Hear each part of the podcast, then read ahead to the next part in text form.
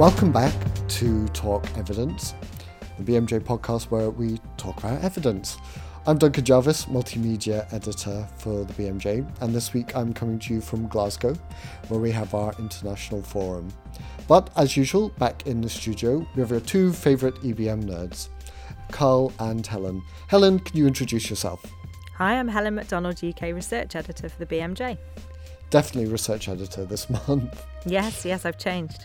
And uh, Carl, can you introduce yourself? Yes, hi, I'm Carl Heneghan. I am editor in chief of BMJ Evidence Based Medicine. Great. So we've got quite a lineup for everyone this week. We're going to be talking about health checks, which is a, a new rant stop that Carl's got. We've got antibiotics. Uh, we'll be discussing troponin. And finally, it's all going to be about statistical significance. Um, but Carl, I don't know whether this is a good opener or not, but uh, I, over to you for your rant yeah, stop I, about uh, health checks. Well, that's a new idea, isn't it? A rant stop. Look, um, General Health Checks is a publication out in the Cochrane Library, which is an update of a systematic review on the effect of general health checks in adults for reducing morbidity and mortality. Now, this was first published in 2012, and there's not been an update until now. So, seven years later, we've got an update that shows 17 trials, of which 15 of them reported outcome data on the use of general health checks. Is that 17 new ones? No, not 17 new trials. Oh. Many of these trials are incredibly old, oh. uh, going back some dates in time, uh, back to the 60s, I think, some of these trials mm. even. But um, I'll come back to this because we actually ran one of these trials in our department. That's included in there. But the first is let's look at what the evidence show. The risk of bias was generally generally low for our primary outcome. Health checks have little or no effect on total mortality. Risk ratio one. They have no effect on cancer mortality and have probably have little or no effect on cardiovascular mortality. So basically, there's new outcomes have come out in this. The evidence is of moderate to good quality, and it shows you there's no evidence that health checks work. And is that going to convince a cynic? Is are, these, gonna... are these like long enough health checks? Well, look, we ran one of these health checks actually in our department. We ran something called the OxCheck study in the 1980s and followed it up in 1995 in a publication in the BMJ that I'm sure you're delighted to go and read. 2,205 men and women were randomised. What most of these trials show is a small reduction in cholesterol, small reductions in blood pressure, no reduction in smoking habits or BMI. And that was used then in economic models to somehow translate it in a 2008 economic model in the UK that said health checks could prevent 1,600 heart attacks and strokes, 650 premature deaths, and 4,000 cases of diabetes early. And that's when we started this movement to we're having health checks all the time. And so if you come in the UK, we have significant numbers of people having health checks on an annual basis. About a million and a half people have health checks. A lot of people, a lot of effort, a lot going on. And actually, I'm just gonna I'm gonna keep going here because I've got a bit more to say on this. in that, sorry about this. Uh, this is where it gets interesting and ranty for me. There's been a review of the first eight years of the health check program. He basically says there's variation in uptake and screening. There's small increases in detection of disease, a small increase in use of statins to three or four percent, and they say they're preventing 300 premature deaths. Well, remember, it was 650, now it's 300. But here's my ah, rant. Yeah, that's a yeah, year. Yeah, but here's my rant. Danny Dorling wrote a piece in the BMJ Opinion on March the 19th, just recently. Go and read it. It's very interesting. Austerity bites. Life expectancy has fallen by over a year since 2015. Public Health England say this is a new trend rather than a blip. So let me ask everybody, let me ask you, Helen, on or out there, what's going on? We're doing all of this work for health checks. We're putting all this effort in, and over here, life expectancy is decreased by a year. And the evidence is telling you they do not make a difference, but they cost a significant amount of money. I've stunned Helen Macdonald into silence there. no been, answer. I think I've been asked a rhetorical question. a question you can't answer. I just read the review.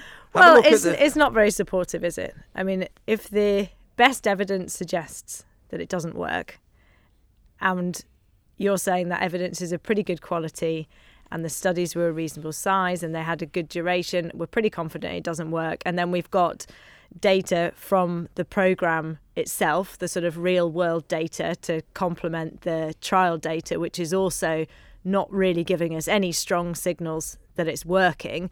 And then we've got a third lot of information on life expectancy, which has fallen by a year.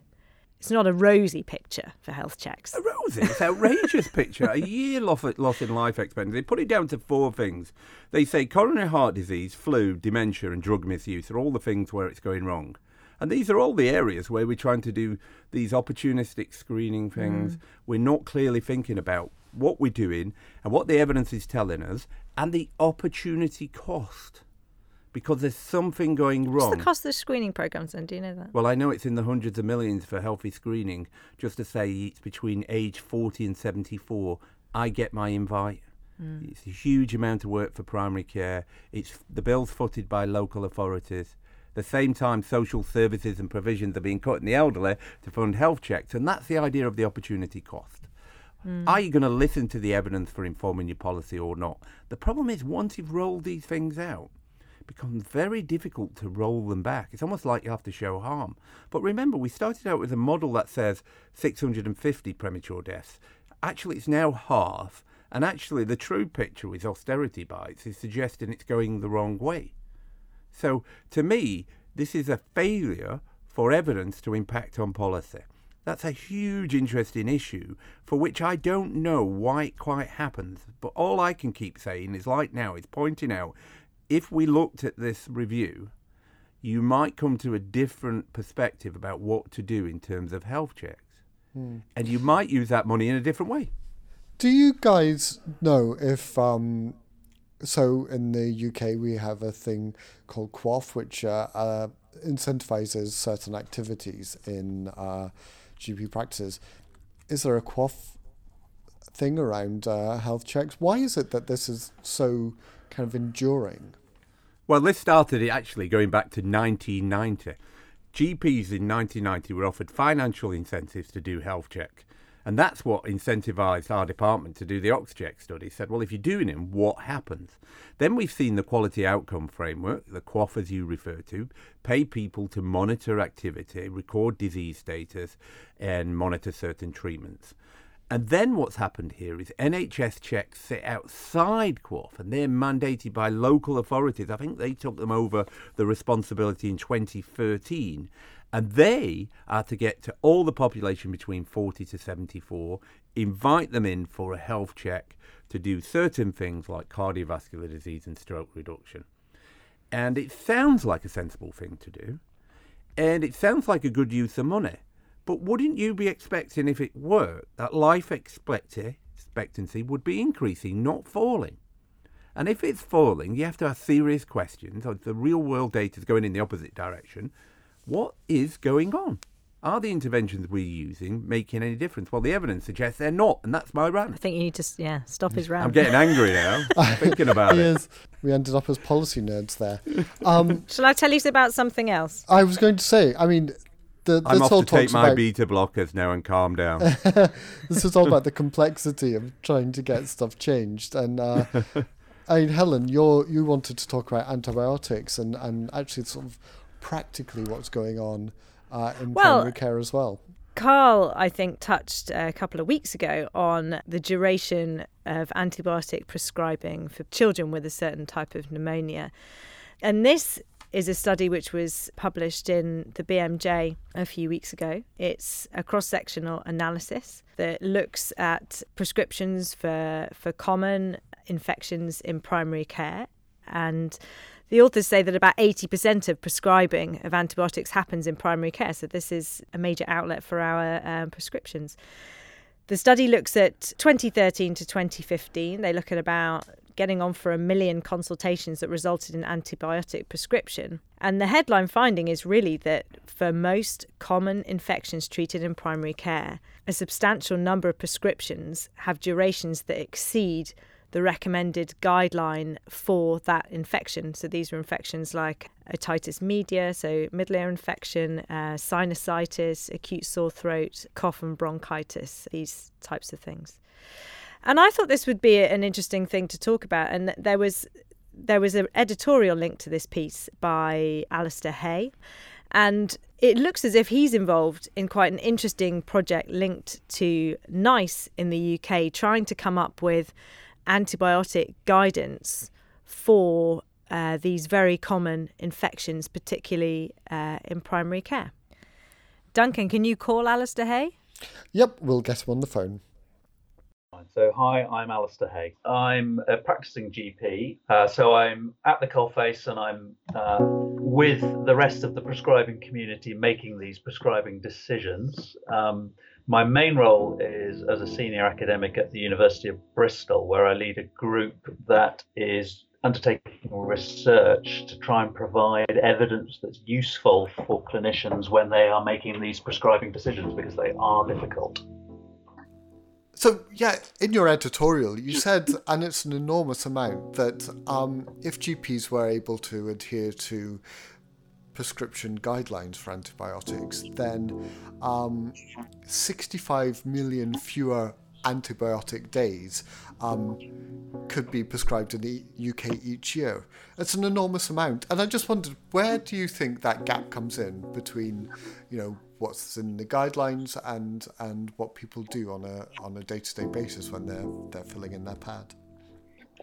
Well, I suppose the first thing I would just observe is that um, what this paper did was to compare prescribing practice between, I think it was the years 2013 to 2015, with what um, current guidance would suggest should be done. So we can't really criticize clinicians for not adhering to guidelines that weren't available at the time they were making those prescriptions. so, um, but nonetheless, it's useful because it does give us a sense of what can be gained if we move from that 2014-ish position to um, a position where we are adhering to guidance that is current now. And, and as you say, it's a substantial reduction. It would it would actually dwarf what the UK government has recommended primary care should be doing between now and 2020. So we could almost at the stroke of a pen, we could achieve that target if we all move to current guidance straight away. Well, that's great. That would be great, obviously. Um, and so in that interim period, what happened to the guidance? Was new evidence um, created, or was it just uh, existing evidence was was just synthesized into them? I think it was a mix actually. Um, so I think some of the guidance was already there at the time that was suggesting that clinicians should have been prescribing shorter courses. So that's probably part of it. Um, but then um, there's been a push, partly in response to the whole policy drive around antimicrobial resistance. Um, there's been a push um, uh, by NICE and Public Health England and the BNF to review the evidence once more to see what current guidance should be. So it's a mixture of everything. It's a mixture of some of the guidance was already there, some of the guidance is changing, uh, and that is as a result of more often than not, it'll be new syntheses rather than new research, but there will be some new studies that are, that are coming through that are giving guideline committees a bit more confidence that they can recommend shorter courses. Mm. And um, as we're here talking about evidence, you, what kind of evidence is available? Is it pretty high quality? Are we fairly confident about, um, you know, the the evidence that's in those guidelines? On the whole, I would say we are. Um, when you subject these studies to the various standard quality assessment tools, I have to say there are very few studies that are sort of regarded as being high or even medium quality. Many of them come out as being low or poor quality.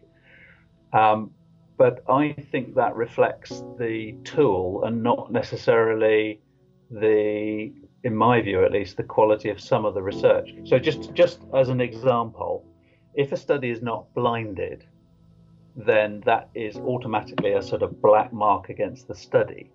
And yet there are plenty of fantastic examples where the research is actually stronger because it's unblinded. Um, so I think sometimes we've got to be a little bit circumspect about the standard grading tools. And I think many of the studies are more than adequate to inform our decision making. Great. And um, as you said, there is uh, an ongoing project to kind of update all the guidance on this. Um, how far through that project are we, and, and you know, what else needs to be done? Um, well, very roughly, I would say we're around halfway. Um, I don't to have the precise details. they are available on the NICE website, and those who are interested, I'd really encourage you to have a look at the NICE Managing Common Infections guidelines. Um, and the thing that is actually really nice about the current set of guidelines is that NICE is producing a two page summary, a visual summary for each of its guidance. So um, I'll just, while we're talking, click to the sore throat guidance, for example. Um, you'll find this in a very in a matter of clicks if you Google sore throat nice. And on page one, it just assesses, it just summarizes which patients should be considered for an immediate antibiotic, which groups of patients should not be offered an antibiotic at all, and in which groups of patients you would perhaps consider delayed or a backup prescription. And then on the second page, it gives you very clear guidance, a little bit like the BNF has always done, around which antibiotic, which dose, and for which duration.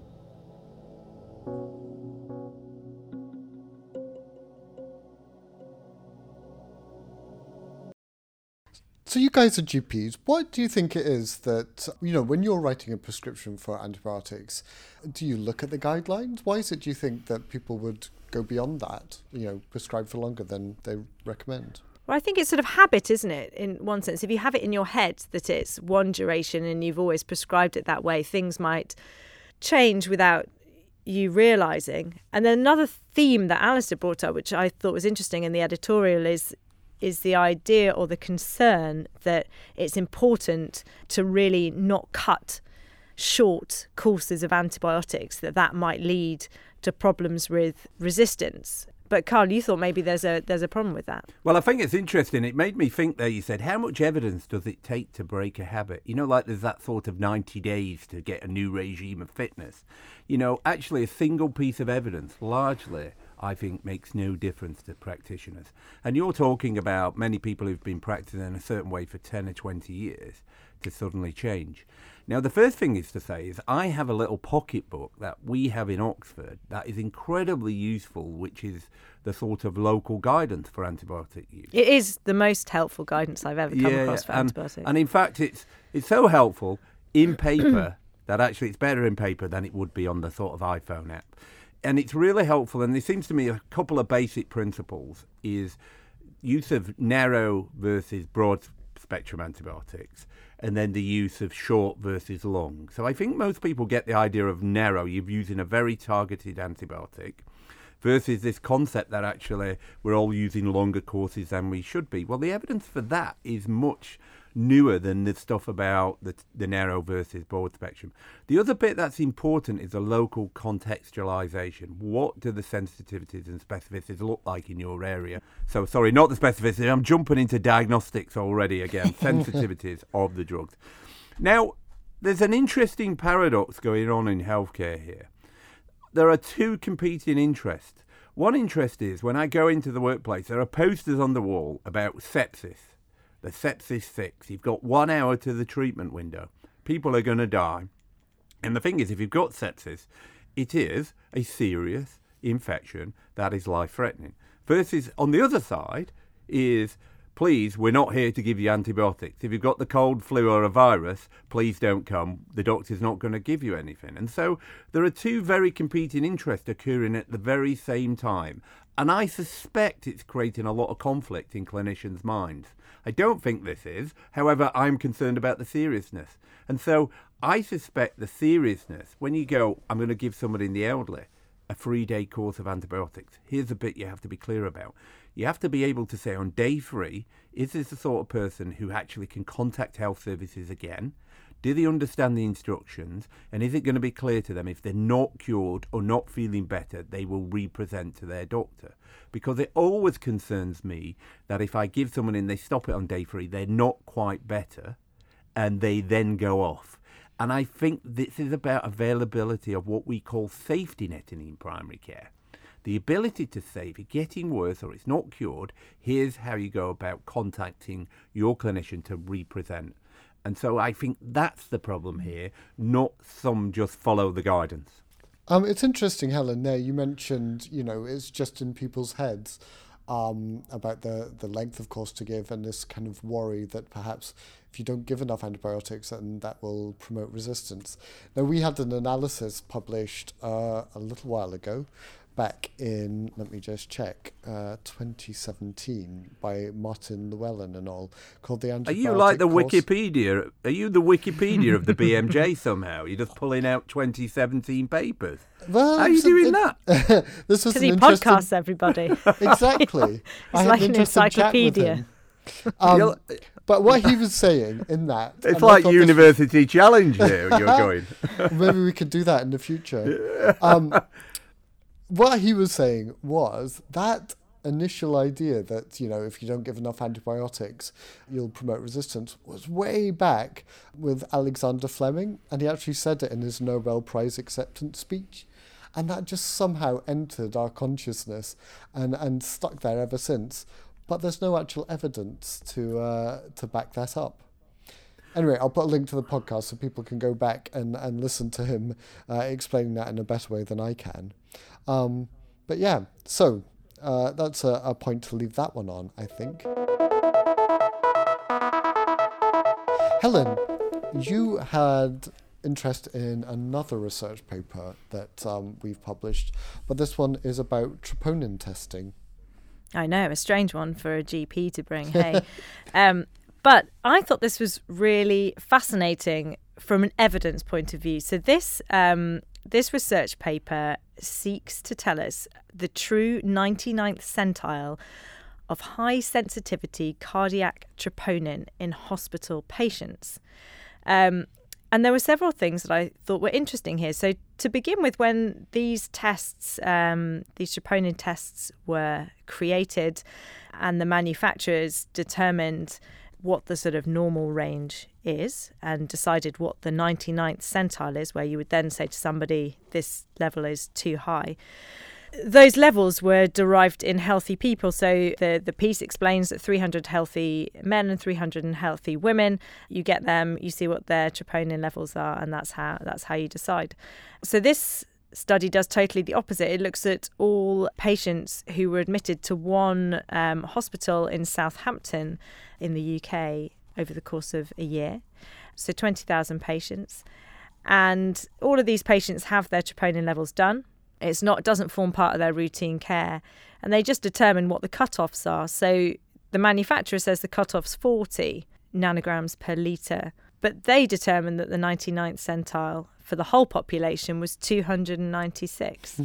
so what that means is that in that hospital, about one in 20 patients had a troponin level that was above the recommended level. And then when you start to look at some of the other data that they've got about what the levels are like in people of different ages and in different genders and with poorer renal function, what you start to see is that in the kind of patients you might order these tests in, so people particularly over 65 who maybe have a slightly reduced EGFR and particularly maybe a male. Males seem to have higher troponins. It's really easy to see how you end up with um, significant, I suppose you would label them, troponin results. So basically, what the authors conclude is that using the manufacturer upper limit of normal as a rule in test for MI is not a good decision in patients who have atypical symptoms or other comorbidities. So they don't sound like they've got cardiac chest pain.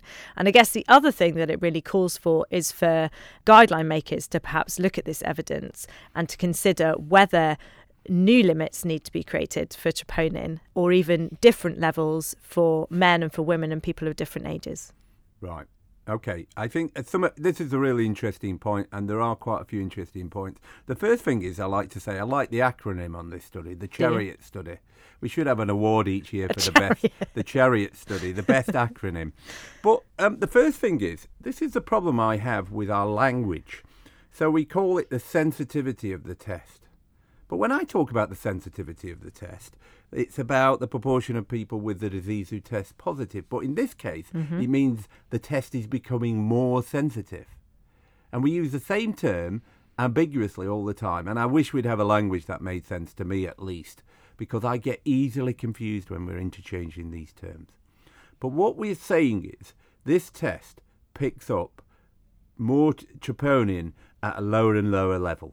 Is that what it that's what it's saying. That's what we mean by a sensitive uh, troponin test. Well, I think that's been the the evolution of troponin, hasn't it? To pick up, as you say, yeah. And in doing that, lower and lower levels. and in doing that, you pick up more and more people who may not have had a heart attack. Yeah. And you run into problems if you just blanket test people. Yes. And don't think about what you're doing. I think that's a good rule for clinical medicine, yes. I'm calling that. this is the campaign for reinvigorating clinical reasoning. Uh-huh. Instead of blanket testing people, where you get into all sorts of trouble because you keep getting spurious results, false positive results, you should be thinking about why you're doing the test and what difference it makes if you get a positive or negative result. And I think this is an issue in hospitals largely, is that the availability of the test means you do the test. And I guess this is showing you're in deep trouble. You're going to create a lot of work and a lot of issues with the increasing sensitivity of these tests. But wouldn't this also create a problem, say, if you do have cardiac sound sounding chest pain and you are in one of those groups of people who tend to have a higher 99th centile? So if you get a result that's above 40 but below 296, Yes. So Doesn't that, that, then create a dilemma? I mean, that sort of seems to be reasonable testing. But then that's coming back to the clinical reasoning aspect of what you're saying in a person with a higher pretest probability. What you have to understand is the implications of a neg- negative test in higher pretest probability doesn't take it back to zero. And that's where the reasoning goes wrong for people. Is some people will still have a heart attack potentially even with the test result in this, what they're trying to say is normal range. So actually, there are occasions in healthcare when you should pursue the clinical symptoms over and above the test results. That only reason that not to do that is if when you've got perfect sensitivity and specificity, and the vast majority of tests don't have that. So this is uh, another one, perhaps for uh, a later rant about screening that I think we're we're planning to, to have come up. But I think the interesting thing you were saying there, Carl, about um, the language around it uh, nicely segues into our next item. Because um, when I was learning about significance at university and you know what a p-value was, I don't think I in any way differentiated between statistical significance and actual real world this makes a difference significance. And i think that's uh, something that uh, a lot of people have been ranting about for a while. I mean I, have listened to uh, david colquhoun talk about this. Um, and there was uh, an article another article in the bmj um, uh, about uh, p-values. So um, carl shall i hand over to you for for another rant Yeah, I'm not sure if this is my rant, but I suspect anything I now say, there'll be statisticians on the phone tweeting and emailing saying you've got it wrong. Well, be very accurate. Uh, think uh, carefully. Yeah, so I have to think carefully, but I'm not. I think this is the whole problem again. For 70 years, this has been a significant problem. And I'm already using the word significant. I'll think of it a big problem. Let's go easy words. So, look, it, the writing in Nature have called for the concept of statistical significance to be abandoned A move back by the American Statistical Association, and about 800 people have signed this letter. Now, there are a few things we have to get the terminology right before I go on. Uh, null hypothesis. There is no difference between these two treatments or these two events. P value is a number between 0 and 1, and whatever I say now next will be wrong. But a small p value, typically what they say is less than 0.05, indicates strong evidence against the null hypothesis. So when people say it's the chance it would have occurred by chance, that's when statisticians go into a rant. It's about the null hypothesis. So how do uh, you say that in plain English then? There is no way of saying it in plain English. That's why for 70 years we're in trouble. Here's what I, I pull. The p-value is the probability when the null hypothesis is true, there is no difference. The measure would be equal to or more extreme to the observed result. How's that for a mouthful? So you have difficulty. Sounds pretty bad. Yeah, you have to think. The the major thing is this idea that there's strong evidence against the null hypothesis, which is there's strong evidence against there's no difference. Now, uh, please ring in, have a rant. Let's carry on. but look, um, the bit here is um, is within all of this is the bit that goes on. This is a, when was the last time you heard a seminar speaker claim? This is what they say in Nature. There was no difference between two groups because the difference was statistically non-significant. So that's what this is. This this difference of what happened here is people put this artificial line in the sand of 0.05. Uh, below that, you're statistically significant, and above that, you're not significant. It's a useful rule of thumb, but what what what they're all ranting about, I think, and is that actually when you then draw a conclusion and say there's no association or there's no evidence of effect, when the p-value might be 0.10, and actually that's part of the problem. So the problem is when you start to say there is not an effect. Yeah, when you say there's no association or no effect because it was statistically not significant. And I totally agree with that. Yeah. But we've come into a world, if you think about the evolution of evidence based medicine in the last 20 years, we've started to sort of dichotomize everything. There's mm-hmm. statistically significant, not significant. There's high quality evidence, there's low quality evidence. And we've created these, and I'm a fan of getting rid of all of them and people coming back and starting to think about what does this actually mean. And I think that's what they're saying. Is it that actually this may be a really important result, but actually we were underpowered, so we didn't have enough people? and actually mm-hmm. we did a bigger trial, we might have found a significant result. You mm-hmm. should reel back from statistically significant, and we've had this discussion before, is to say, is this an important difference? Is this the sort of difference we would like to use in practice? And if we knew the true result, we would use it. And I think these nuanced ways of looking at evidence are far better than somebody saying, as I, as you've said, is it's not significant, therefore there's no association or no effect. That is the problem. And I'm looking for you as research editor to ensure this never happens again in the BMJ. and if it does, I'll be on the phone well, with 800 statisticians. I was quite interested in the piece. So this actually came from from Nature, didn't it? And yeah. I chuckled out loud when I read this part. It said that the papers set out how researchers should use statistics in their work, with an emphasis on accepting uncertainty, being thoughtful, open, and modest. And that made me chuckle out loud because I do think that a lot of the work that we do at the journal is often trying to encourage researchers often to be more open to different interpretations of their statistics, more cautious or modest in their conclusions, and far more accepting of a larger degree of uncertainty. And I appreciate that that may be because they're submitting to a system where they have to try and produce certain sounding messages to to try and encourage um, journal editors like myself to accept their work. But but I do think there is there is a problem in general, as you say, Carl, in in trying to be a bit more thoughtful and open and modest and discursive about results rather than trying to say that something is worthwhile or it's not worthwhile based only on one piece of information. Yeah, and I think we've we've tried to come to the pursuit of truth, the exact perfect randomized trial, the exact perfect evidence, and none of that is, I think, a plausible way forward. In fact, what we're in the game of is reducing uncertainty. Yeah.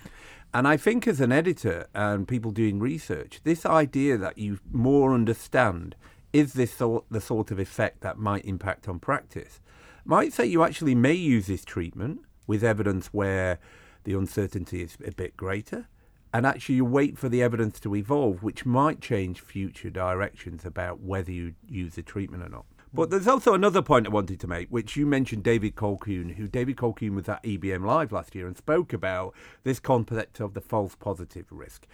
Um, and it's, it is very interesting.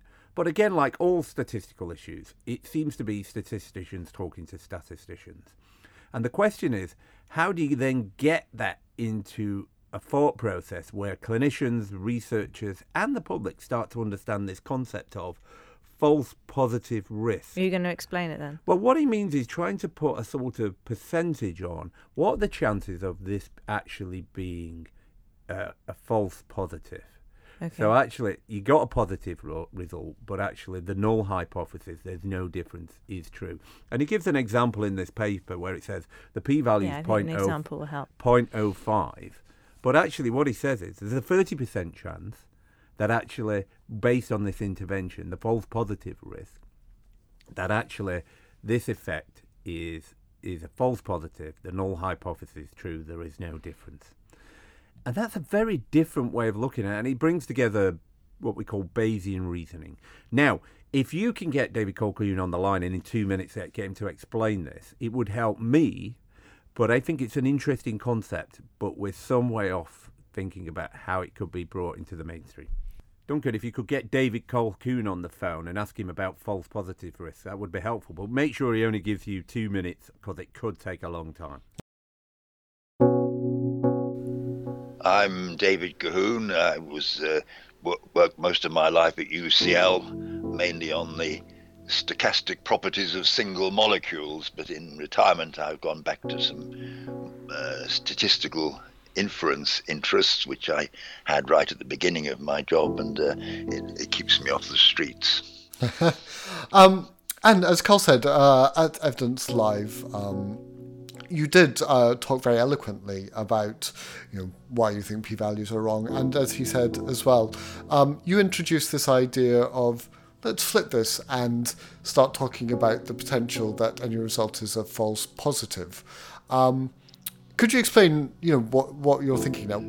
Well, this gets us into the realm of Bayes' theorem, and that that's uh, can be a contentious area. There are particular circumstances where what I said is not true, but there's very widespread agreement among statisticians now that p-values, as commonly misinterpreted, do exaggerate the strength of the evidence against the null hypothesis. As I said, one way of looking at that is is the likelihood ratio that your data would only be three times more likely to observe uh, if if there was an effect than if there was none. So uh, odds of three to one are not very good compared with the 19 to one, which you might mistakenly infer from the p-value. Mm-hmm, mm-hmm. The, the trouble is, how can I put this best? Technically it's known as a problem of the transposed conditional, which sounds a bit uh, daunting, but it's it's very easy to to understand actually. Um, the probability that you if you have four legs, given that you're a cow, is very high because there aren't many three-legged cows around. But the probability that you're a cow, given that you have four legs, is quite low because many animals have four legs. Well, there's an analogy between that and testing significance because the probability that your observations, probability of making your observations given the null hypothesis is true is the p-value. Your observations are more extreme ones. But, but that's not what you want. What you want is the probability that the null hypothesis this is true given your observations. You need to reverse the um, the condition in which the probability is is calculated, and that is the province of Bayes' theorem, which is not as daunting as it sounds. I think in my video I try to explain it as, as clearly as I can. Well, that's great, and we'll put a link to your video um, so that everyone can uh, can go watch that and understand uh, a little bit more. Um, so we started off this talking about uh, false positives, um, false positive risk. Um, kind of elaborate on that a little bit more. Uh, an lot of people still think that's what the p-value tells you, but it doesn't. If you ask most people what a p-value tells you, they'll say it's the probability that your results are due to chance, and that's simply just wrong.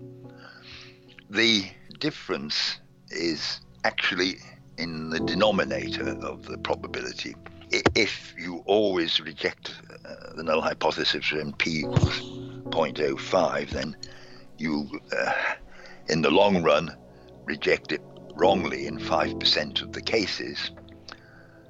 But the denominator of that is the total number of tests in which the null hypothesis was true, because that probability is calculated on the premise that the null hypothesis is true.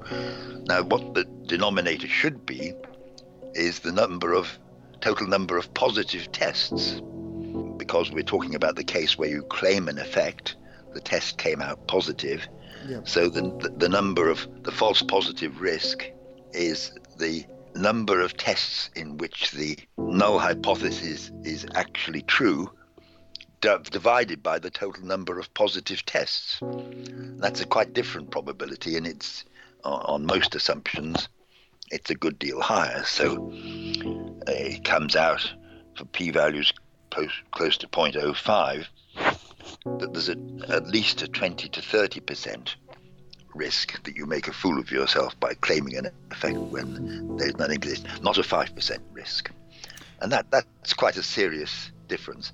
And furthermore, if the hypothesis which you're testing is an implausible one, uh, say there's only a 1 in 10 chance before the experiment that it's true, and that's not unrealistic in, in things like screening a series of drugs, for example. Mm-hmm then if you see a p-value just below 0.05, your risk of being wrong if you claim a real effect on that basis is about is over 70%.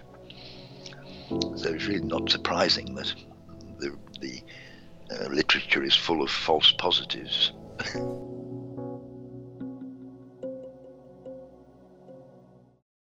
I've got a fundamental question about this, which I've never really understood, is where that 0.05 comes from. You know, why is that the, the threshold?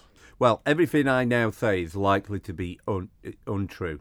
So you, people out there check it. But I think it was a sort of rule of thumb when Fisher developed what they call the exact test, the, the sort of significance testing. And I think there is a value to rules of thumb when you put in put in sort of ideas and new techniques out there. You've got to say to some people, well, we think this is the point at which you may want to think the null hypothesis is, is likely to be down to chance or not. And we use this all the time in medicine. Think of things like blood pressure. We stick a line in the sand at 140 millimeters of mercury systolic and say above that you're hypertensive and below that you are not hypertensive. And many people would say that's complete nonsense. It's a continuum. And in continuums, you have to think differently, and people just try and stick a line in the sand where they say, below this it's good, and above that it's bad. And what people are trying to say is, it's a useful rule of thumb, but it doesn't mean uh, once you're at P 0.06 or your blood pressure is 139, you're still not at risk. And I think that's where we get into problems. So I'm a big fan of using these rules of thumb, but then almost ditching them.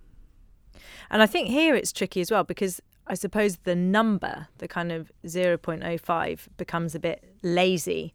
And then then having the phrase significant, I think adds to the laziness of it all and the lack of discussion. So there's not much. Yeah, that's an interesting point because then you get this concept of what people call p hacking. They go looking for a result that gives you significance, don't they? So in doing that, you might have multiple outcomes and you only select the outcomes which are below 0.05. We've even done work that shows people switch outcomes. They say this was the primary outcome, but they make it the secondary, make the secondary the primary because of this p hacking phenomenon where they're looking for the 0.05, you know, the magic under the the gold on the rainbow, all of that. We've hit that. I'm going to send it to Helen Macdonald, research editor. She's going to be convinced. It's going to get in the BMJ. We've made our career. And that's what happens here. And I think this is not going to go away because I think this is a, a, a EBM sort of 2.0 where we're starting to sort of evolve our thinking a little bit about particularly now that many effects are actually very small in terms of their clinical significance. So when you have small effects, they can be important, but you really need to start to think about: is this sort of the result I can trust? Uh, is it free from bias? Does it actually make a difference? And all these things are not clear in terms of how we currently develop evidence. Great. Well, and so I'm actually, sh- there is a point though, Helen. Your research editor, you're going to be looking at this then. What if I'm submitting, or if people out there are submitting papers to the BMJ? and maybe this is something we have to return to because what should we be doing in terms of the papers now? Because it's a bit confusing to me. Yeah, I think it's a good point. It's it's often the kind of thing we get our statisticians and the research editors together every so often and, and talk about things. So it'd be a very interesting thing to put on the agenda for that conversation to talk about does mm-hmm. this mean we should alter how we encourage our authors to report their results. And I think it's interesting as well for those people that, that run the reporting guidelines and other instructions for researchers on how to write things up. I don't think it's a new piece of information necessarily, but it's a, a good thing to revisit. Definitely. Well, there's some homework for you. Next time we can come back and tell people uh, how that conversation's gone. Well, as Carl said, happening. research goes very slowly, so it'll, it'll probably be at Christmas that we discuss it next. okay. It's up to our listeners then to remind us at Christmas to come back and uh, uh, tell you what we're doing. I will. I will attempt to get an answer before. My God, you're wishing away my year already. Christmas. get your submissions in for the Christmas edition now. Statistical it's, significance will win you joke, but it's not actually that far away.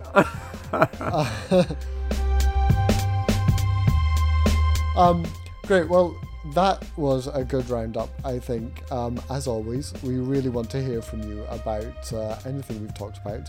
So please tell us how wrong Carl was about his explanation of uh, p-values and uh, uh and where this, the significance came from. Uh, we'll put all the links to everything we've talked about in the uh, podcast text. So you can go off and uh, check that at your leisure. And whilst you're there, if you haven't done so already, uh, subscribe.